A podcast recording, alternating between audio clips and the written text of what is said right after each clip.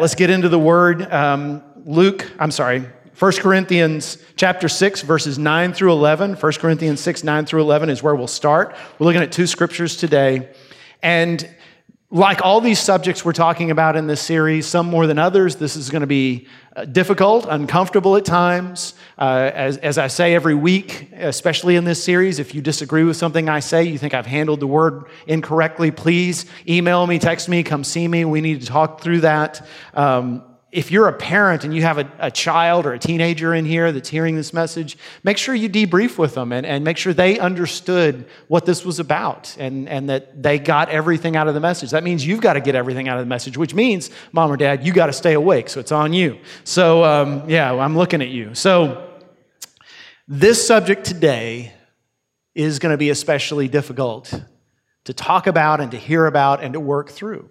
Very strong feelings on this subject of sexuality, very, very personal issues for people, including people in this room that I don't even know about, that you don't know about, people who are struggling with things that they don't feel comfortable sharing, people who have members of their family, that this is a real pressing issue in their family and their friend group, and how do I respond? And so I need to be sure, and this is true every week, but especially this week, I need to be sure that everything that I say is full of biblical clarity. In other words, you don't have any doubt when you leave here what the Bible says, but also biblical compassion. Because I, my goal, I hope, and my prayer is that everybody in this room, when they leave here today, will know, everybody who hears this message online, they'll know God loves me, God is on my side, God has my best at heart, I matter to Him. This issue is important because you may, if you're younger than me, you may not be aware of this because you didn't grow up in the world I'm about to describe. But for most of us, we grew up in a world where there was a broad cultural consensus on sexual ethics. And that doesn't mean that everybody lived up to them, obviously not. It doesn't mean that everybody necessarily agreed one hundred percent. But broadly speaking, there was a there was a cultural consensus, whether you were Christian or Jewish or Muslim or irreligious or anything in between. You just basically knew, societally speaking, there were certain things regarding gender, regarding sexuality that were considered true, that were considered right. And if you went against those standards, it wasn't going to be good for you. It wasn't going to be good for society. And so it was good that we held to these things together. And that cultural consensus that lasted for hundreds of years is gone. I want you to know that.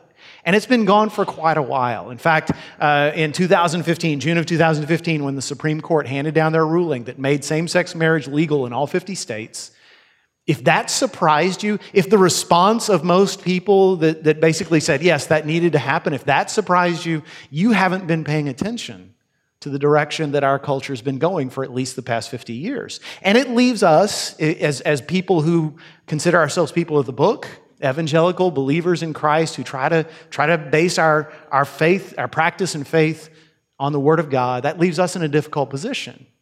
Because we like to see ourselves as people who stand for truth, who are who are upholding the right values, and yet more and more our the culture around us doesn't see us that way anymore. Whereas before there was this idea, well, I may not be a Christian, I may not like church people, but at least they are on the side of good. But now we're seen as being on the side of stubbornness, ignorance, lack of progress, that society is moving in a certain direction or that they see as very progressive, and we're standing in the way of that. And that's not a position many of us feel comfortable being in. Being socially ostracized is not comfortable for anybody. If you enjoy that, I, I don't know what's wrong with you, actually. That's that's not a comfortable position to be in. So where does that leave us? What should we do? There are people who would say, among Christians, they would say, well, maybe we've been wrong about those standards that we set for all these hundreds of years. I mean, the church has been wrong before, right? Look at the Middle Ages when, when church leaders said that the, the sun revolves around the earth instead of the opposite, and the, and the earth is the center of the universe, and now we know that's false. Or in the in the eighteen hundreds when many Christians, many in this part of the world especially, believed that, that slavery was endorsed by Scripture, and, and we stood for that, and we were totally wrong. That was evil. And well, maybe we're wrong about this too. But even if we're right about this, I think we can all agree that being right isn't all it takes to represent God well. I mean, our, our series is about being citizens of heaven and the issues that divide. It's not enough just to be on the right side. It's how you represent Christ in those issues. When Jesus was here in the flesh, there was a group of people who, outside of Jesus, they were uh, but more than anybody else, they knew the Word of God and they lived by the Word of God, and yet those were the people who wanted Jesus dead more than anybody else. So it's not enough just to be right. So our question that we're going to ask today is, what does the Bible tell us about living for Christ in a time when our culture standards for sexuality have shifted?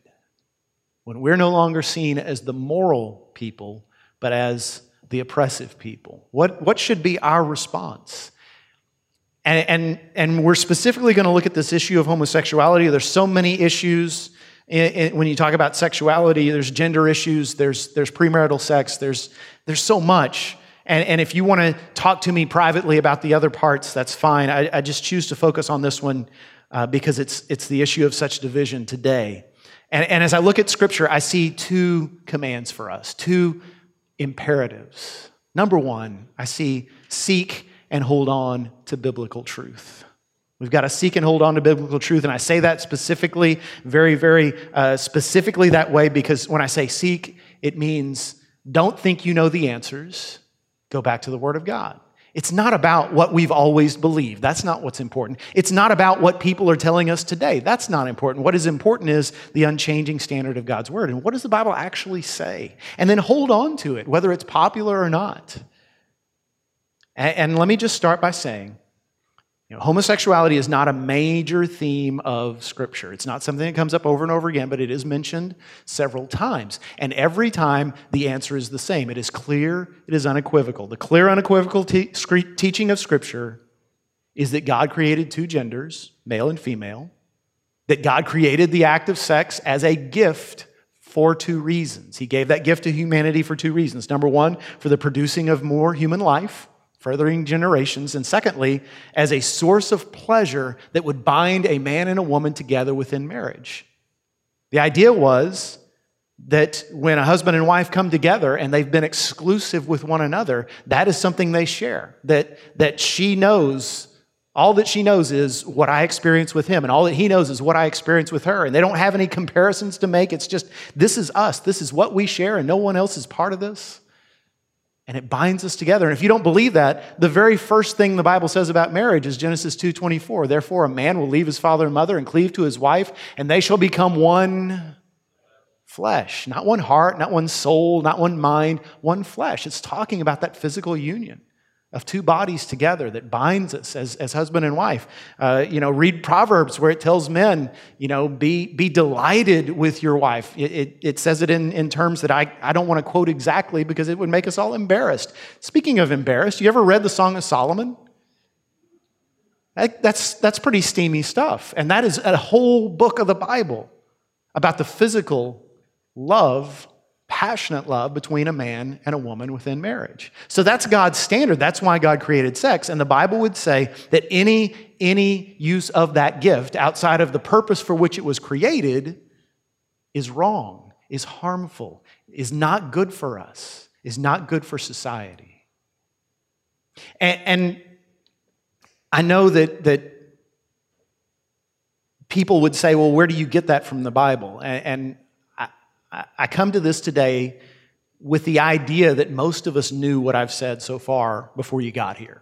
So I don't necessarily have to defend that statement from the Scriptures. I can, but we've got other things to talk about. So if you're sitting there saying, I've never read that in the Bible, can you show me? Send me an email, send me a text. I will get you the list and we can talk it through. But I want to show you this one. I'm going to show you just one that talks about this issue because I think it's important, and I'll tell you why. First Corinthians six, nine through eleven. Paul is writing, he says, or do you not know that the wrongdoer, that wrongdoers will not inherit the kingdom of God?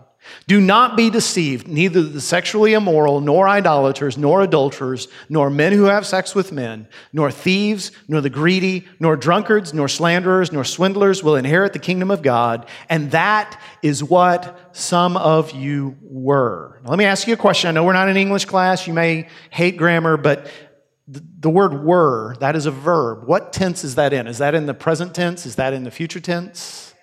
That's in the past tense. That means something that was true but is no longer.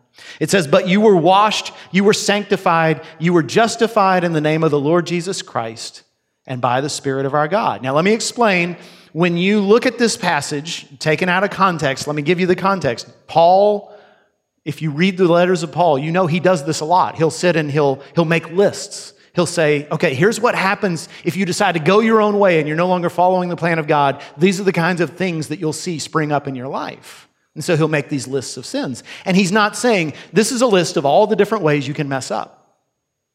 He's not saying, these are the really, really bad sins. What he is doing is he's talking to a particular group of people, this little church in the, in the town of Corinth, this Greek town of Corinth, people he knew well. And he's saying, I know you folks. I know the way you used to be. And before Christ came into your life, some of you used to get it, go out and get drunk all the time. Some of you used to be sexually immoral. You'd go out and hook up with people left and right. Some of you were greedy. You would sell your mother. You'd sell your child for an extra shekel.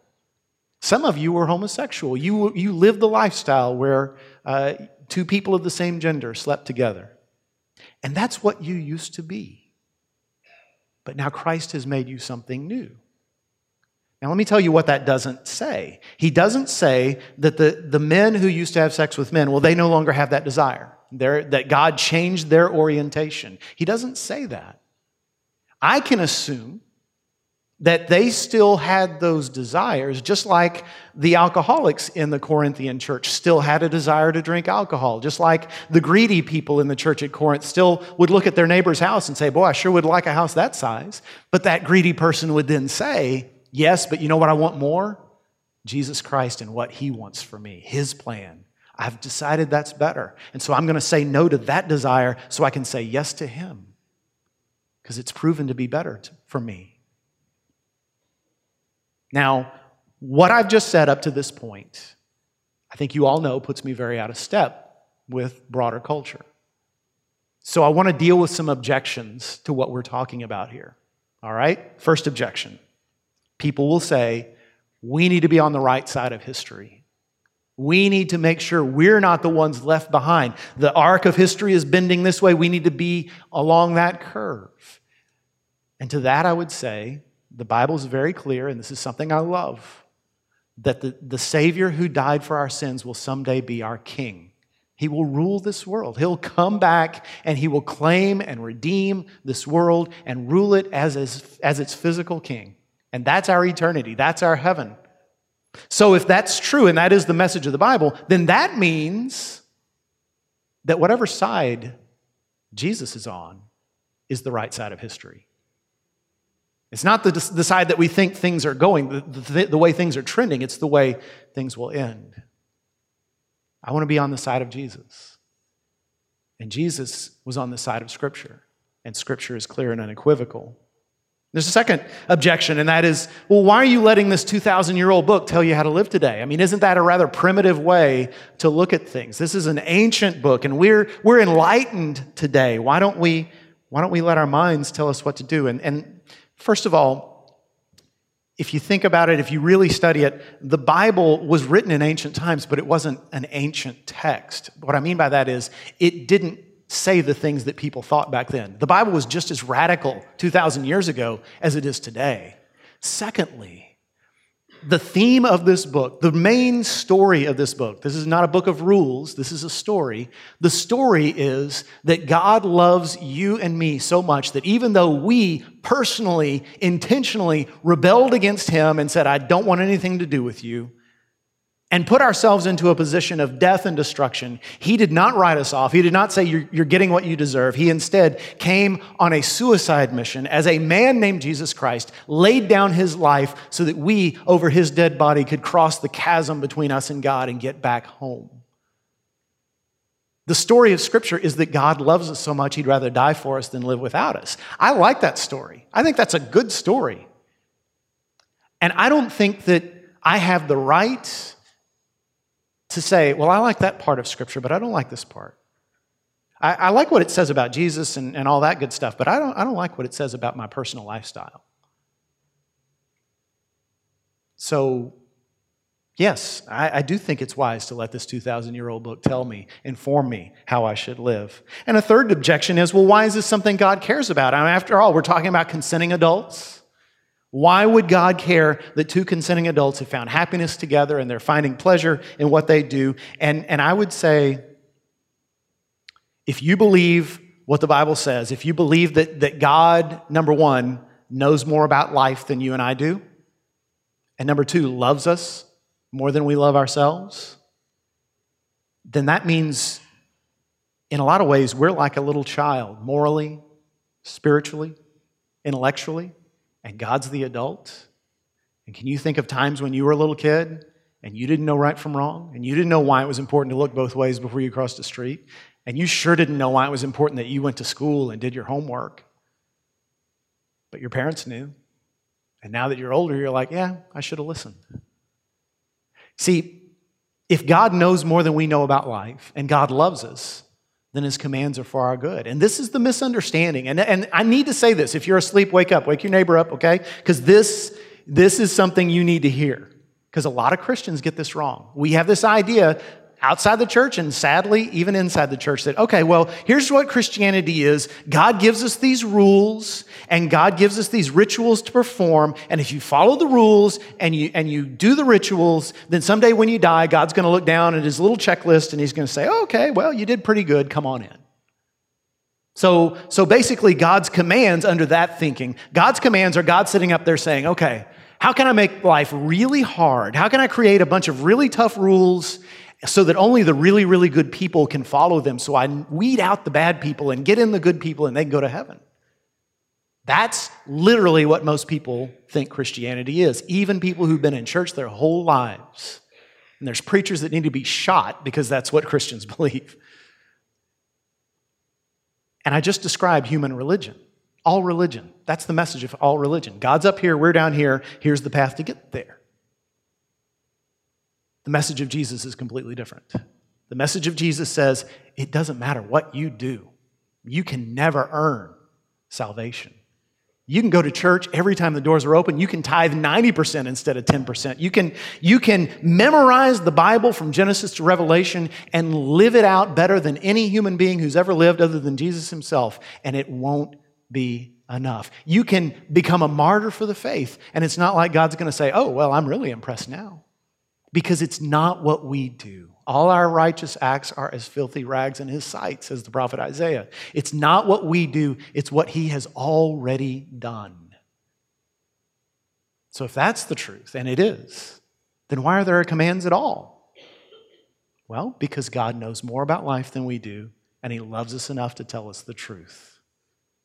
Because he wants us to live the right kind of life. He wants to spare us pain. And he wants us to live the kind of lives that show the world around us there's something distinct about those people who've been adopted into God's family. And maybe I want to do that too. And just kind of a silly illustration. Some of you may have noticed I like wearing cowboy boots. And it's not because I'm a cowboy. I am definitely, you can't see them because of the monitors, but I am definitely not a cowboy. I am so not a cowboy. I, I grew up in the country, but I can't remember the last time I was on a horse. True story, the last time I helped my dad with the cows at home, I got run over. Right? I wouldn't even make a good rodeo clown, much less the cowboy. So it's not about that. I just like the way they look. I like how, quite frankly, they make me about a half inch taller than usual. Can we be honest? I, I like them. But there are some things that boots are not good for. Boots are not really the best shoes to wear when you run. I had somebody after the first service say, hey, let a bull chase you, you'll run. I'm like, yeah, but I'm not running a five K in cowboy boots because I like running too. Um, once or twice a week, I go out and go for a jog, clears my head. I pray better when I run. If you pass me and I'm running, I'm not talking to myself. I'm praying. Don't, don't think I'm nuts. Does keep people away, but that's good. But anyway, I... I like to run, but I don't run in boots. Now, what if I decided I wanted to run in my boots? I could do it. Absolutely, I could do it. Would it be good for me? No. It would wreck my feet and my knees and my back. Maybe I decide, though, I'm going to do it. I don't care what anybody says. I want to run in my boots. And you see me running down the street on a five K in my boots. I'm going to cripple myself because I'm using them for something they were not built for. God knows what we were built for. God knows what he created sex for. and when we use his gifts in a way that he did not intend, there are consequences to that. And God is trying to spare us those consequences. It's not like God's up there saying, I don't like it when men have sex with men, so I'm going to punish them. It's that God knows that's not good for us to do, and he's trying to spare us. And somebody would say a fourth objection, well, well, what right do you have to tell anyone who they can or cannot love? Listen to me, I don't have the right. That's not my job. And if you don't hear anything else I say, Christian, hear this. Our job is not to be the moral policeman of society. We've taken on that role quite often, but that's not our job. There were moral policemen in Jesus' day. You may recall they and Jesus didn't get along all that well. So here's what I want you to hear, Christian. Our job is not to reform the behavior of non-Christians. Our job is to introduce them to Jesus. You get the impression sometimes, the way we talk, that we'd be perfectly fine if no one was a Christian as long as they acted like Christians. You know, if they would just act like good Christians, we'd leave them alone. That's not our job. So I don't walk down the street looking for people of the same gender in a relationship so I can go up and confront them, any more than I go up to someone who's smoking and slap the cigarette out of their hand, any more than I stand at the A T M and say to somebody who's driving a nice car, so what are you going to use that money for, you money-grubbing buzzard? I am not in the role of moral policeman, and when I take on that role, I have abdicated my responsibility. My responsibility is to be a missionary for Christ, and that's your responsibility too. And here's the good news. When you get beyond your own ego and your desire to, for everybody to live the way you want them to because it makes you feel better, and when you focus instead on their, their eternal soul, guess what? When you introduce someone to Jesus Christ, one of the first things he does is start to work on their lifestyle, start to change their character, just like he's doing to me right now, just like he's doing to you. And then fifth and finally, there's, there's the objection that would say, well, isn't it heartless for you? I mean, you're, you're married, obviously. You married a woman who makes you very happy. Isn't it heartless for you to deny certain people that same right? And I get that objection. Emotionally speaking, I get that. But I would also say that it spotlights something that has happened in our culture that is wrong, and we need to call it wrong. Our, our culture has taken a gift that God gave us, sex, which is a good thing, and we have elevated it into an ultimate thing. Tim Keller would say, what is idolatry? It's taking a good thing and making it ultimate.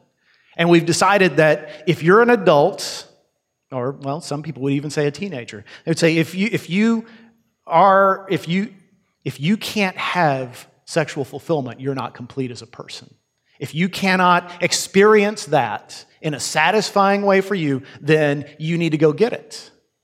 And if someone stands in the way of you getting it, getting what you're looking for, that person is an enemy. And if that person is God, then God is your enemy, because what you need to be happy is to be sexually fulfilled.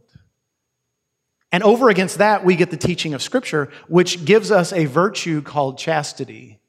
Now, we hear the word chastity and we hear celibacy, but those are two different things. Chastity comes out of the Middle Ages in Christianity. It's this idea from Scripture that we are to take our sexuality, that part of ourselves that says, I find other people attractive, certain other people are attractive to me. We take that, and when we become Christians, we give that over to God. We say, I'm offering this to you, just like I offer you my money and my thought life and my words and my actions. I give that to you, and I say, Lord, I will never use this in a way that doesn't glorify you. I will never use this in a way that hurts you or that gives people the wrong idea about you. This is yours. And here's the cool thing about chastity. Whereas our culture enslaves us to think we have to have, we have to have fulfilling sex all the time or else we can't be happy, chastity gives us this view that says, Jesus is enough for me. And, and if I'm married, hallelujah, I'm going to love her in the name of Christ, and I'm going to be faithful to her, and I'm going to be free from this idea that I have to judge uh, other women by their physical attractiveness, and I'm going to treat my wife as the person she is, a, a person who I respect and love, who God created in his image, and who has a fantastic, amazing, world-changing purpose in his plan, not some object for my use. And if I'm single, I have the knowledge of saying, I don't have to be married. I don't have to be having sex in order to be complete. I am a complete person as I am. I am joyful. I am happy. I am expressing my faith in Christ. I'm able to do things my married friends can't do because they're tied down to a, a spouse and kids. I've, I've got freedom to do all this other stuff. And I look at women of the opposite gender and I'm, I'm able to treat them with respect and equality because there's not all this weirdness between us, because I'm not going down the line and saying, okay, are you a good partner for me? Are you somebody who I can use for my purposes? The freedom that comes from chastity is amazing, and it's what the world needs to see. There would be no Me Too movement if people lived this way. There'd be no need for it. So that's biblical truth, and that's what we need to seek and hold on to. The world hasn't seen this from us. All right, so if you're a Bible-believing Christian and so far you're like, yeah, yeah, I'm with you, brother, it gets worse, okay? You ready? Second point, communicate biblical truth in a redemptive way. Can we be honest? This is the part we've not done well on. As evangelical believers, we have blown it in this. The church has often done a terrible job representing Christ on this issue. There's so many examples I could give. Let me just tell you this. Dave Kinnaman, a Christian pollster, he works for George Barna. You may have heard that name. They surveyed young adults, millennials, who've grown up in church. Now that they're in their twenties and thirties, they don't go to church anymore. Most of them still believe in God, still believe in Jesus, still pray. They just don't want to have anything to do with church. And they're getting down to the bottom of, okay, what, what was it about church that turned you off? And there are several things, but one of the main things, one of the consistent things they said was, well, because Christians hate homosexuals. And, and I've got friends who are homosexual. I've got, I've got family. I, how can you, how can you be so hateful? And that ought to grieve us as believers in Christ. Why, why is there a huge section of our country, of our culture, that thinks that Christians hate homosexual men and women, and therefore God hates homosexual men and women? Well, I think I have an idea why. Second Timothy two, twenty-four through twenty-five. That's our second scripture. Second Timothy two, twenty-four through twenty-five, Paul writes and says, "And the Lord's servant must not be quarrelsome, but must be kind to everyone, able to teach, not resentful. Opponents must be gently instructed, in the hope that God will grant them repentance, leading to a knowledge of the truth." So if you know Paul, if you know Paul's writings, you know that he was a hardline guy. He was not a compromiser in any way. He didn't mind saying things that would get him stoned to death. He was one of those guys. If he's the only guy saying it, he'd still say it. And Timothy, on the other hand, if you read First and Second Timothy, you get the impression that Timothy was, you know, he's this younger preacher. You get the tim- the idea he's more of a nice, polite guy who didn't want to step on people's toes, because Paul's always saying to him, hey, you need to be bold. God has not given you a spirit of fear. Hey, don't let these false teachers in your church run unhindered. You need to oppose them. You need to expose them. So right here, when Paul's writing to Timothy and saying, okay, when you're preaching, there's going to be people who oppose you sometimes, you might expect Paul to say, so blast them out of the water. Use the word of God to show them what liars they are. Call them heretics. Run them out of the church. But no, what does he say? He says, instruct them gently, because the goal is that they will come to repentance, that they'll be persuaded, so they'll come to the truth. What Paul is saying is, it's not about winning the argument. It's about winning the person. Do you see the difference? You can win the argument because you're louder, or because you're more articulate, or because you've thought through your, your, your argument better. You can win a debate and lose the person.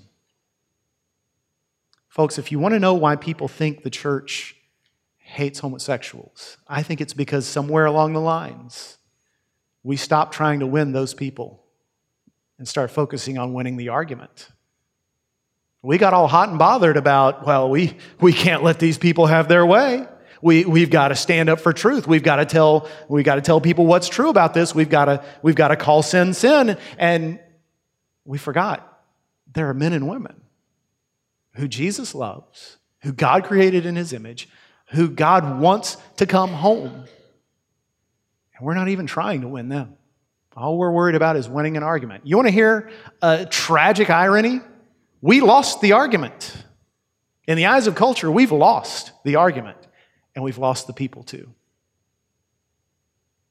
I'm sorry, I, I don't have good news for you here. And I, I'm going to say something even more painful. We're going to do a little history here. Some of you are old enough to remember the mid eighties. If you ever owned a members-only jacket, you know what I'm talking about, right? The mid eighties, early to mid eighties, when AIDS was first in the news. All we knew was there's this terrible disease where all of a sudden you have no more immunity and you die from a simple cold or fever or pneumonia. Young people dying left and right. No one knows how it's passed. No one knows how to cure it. All we knew was the main people who seemed to get it were I V drug users and homosexuals. And people were terrified. I mean, if you weren't alive then, you would not understand the hysteria. When I was a teenager, there was a little boy in my hometown. He was the younger brother of one of my classmates, and there was a rumor that he had AIDS. It wasn't true, but you know the kinds of rumors that get started in schools among kids. This little boy came to the city pool one day, and mothers were yanking their kids out of the water, thinking, well, maybe it's passed through water. There was that kind of hysteria. Now, how did Christians respond to this in the early eighties? Sad to say, we responded like everybody else. We were just as scared. We were just as, as desiring to get away from people who had this illness. There were even some Christians, not most Christians, but some Christians who said, well, they deserve this. This is the, this is the result of their own sin. They're paying the consequences. God is doing this to, to punish them for their sin, which was a terrible thing to say because, first of all, we found out later lots of other people can get it. Second of all, if God wants to punish people and kill people when they sin, we'd all be dead. Third of all, there, there were children, even back then, who had AIDS because their mom had it and it passed along to them. Is, is it that's child's fault? So terrible things were said, and, and most Christians didn't agree with it, but we didn't speak out against it either. I want you to go back in your mind. I want you to think to yourself, what if, what if in the early eighties when this first came out and everybody was so terrified, what if, what if Christians had been the only ones who stood up and said, we're going to love these people. They're our neighbors, and they're dying, and we're going to be there for them. What if, what if churches would find out there's someone in our neighborhood who has AIDS? Well, let's... Let's visit them. Let's drive them to their doctor's appointment. Let's be the ones who pray for them and pray with them when they're, when they're scared. Let's be the ones who lay the cold washcloth on their forehead when they've got a fever. Let's be the ones who hold their hand as they die. Would that have made us a little socially ostracized at the time? Yes. Would that have been scary because we didn't know how the disease was passed? Absolutely.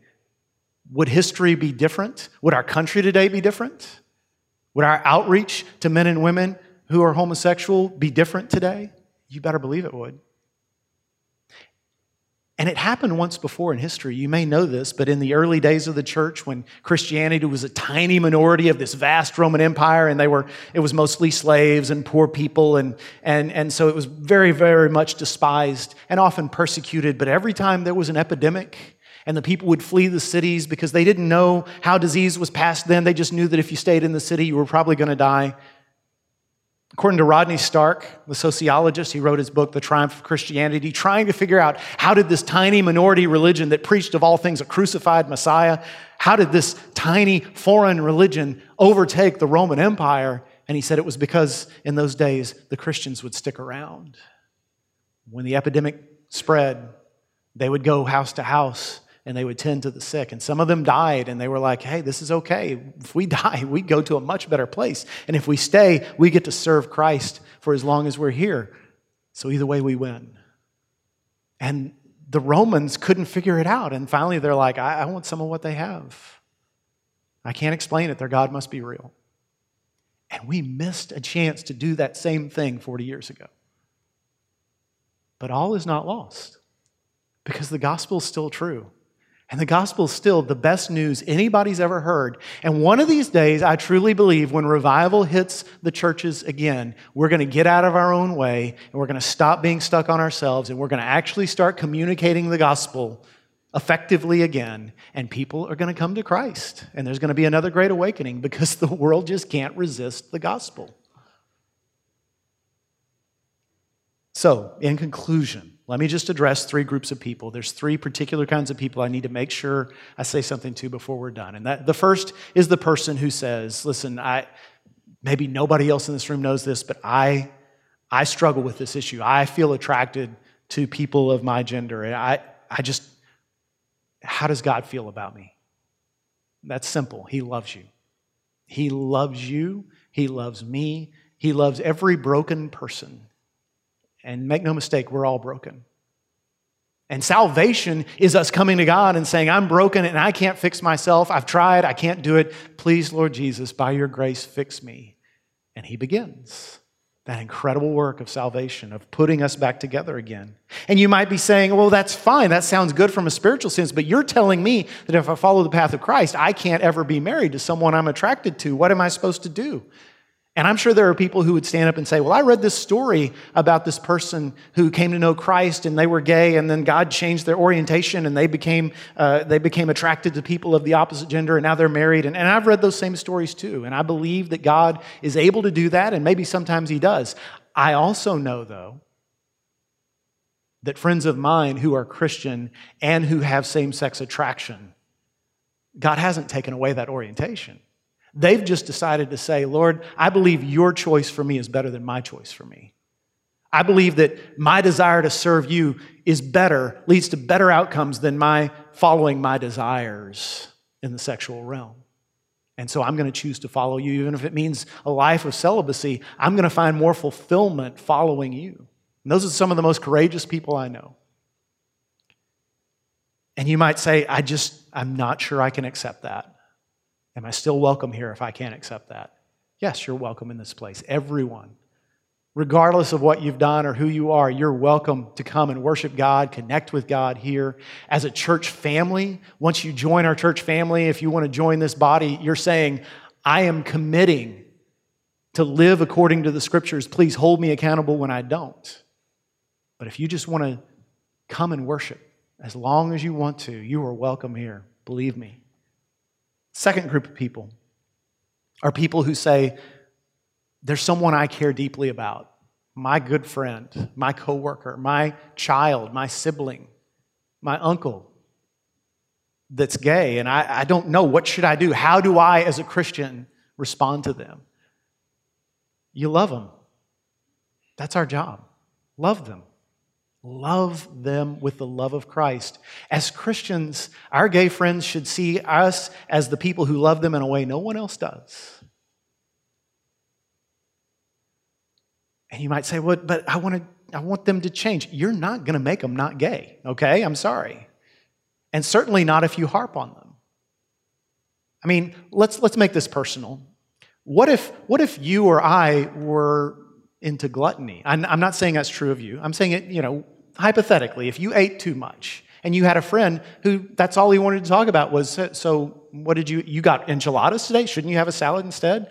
Tell me you didn't eat a donut at Life Group. You shouldn't eat donuts at all. You, sh- you, need, to, you need to eat nothing but granola and yogurt. If would that be love? They might see it as love, but it wouldn't be. And you would cease to associate with that person. Love people. Love them. And remember, it's God who changes their lives, not you.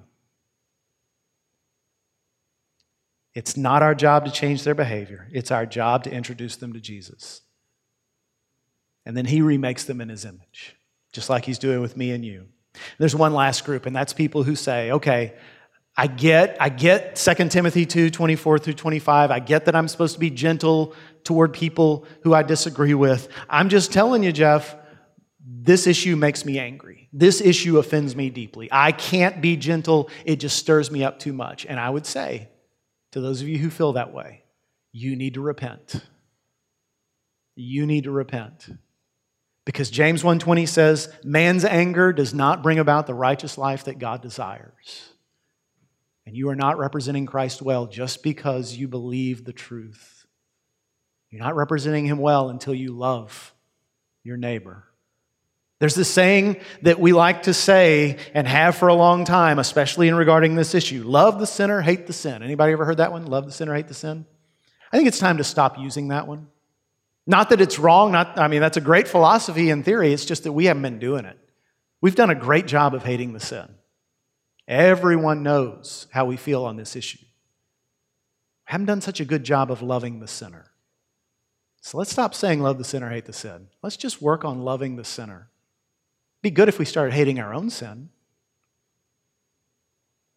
Let's love those around us. The whole reason we're saved is because Jesus saw us wallowing in sin, and he didn't say what they need is a good moral instruction guide.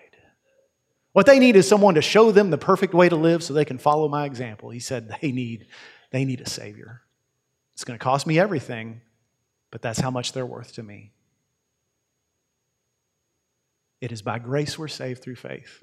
This not of itself, of ourselves, it is the free gift of God, not by works so that no one can boast. For you are God's workmanship created in Christ Jesus for good works that he prepared ahead of time for you to do. And one of those works he prepared ahead of time is that neighbor who needs to know that what he's read in the newspaper about Christians is not true. But the love of Christ is something he's never experienced and can through you.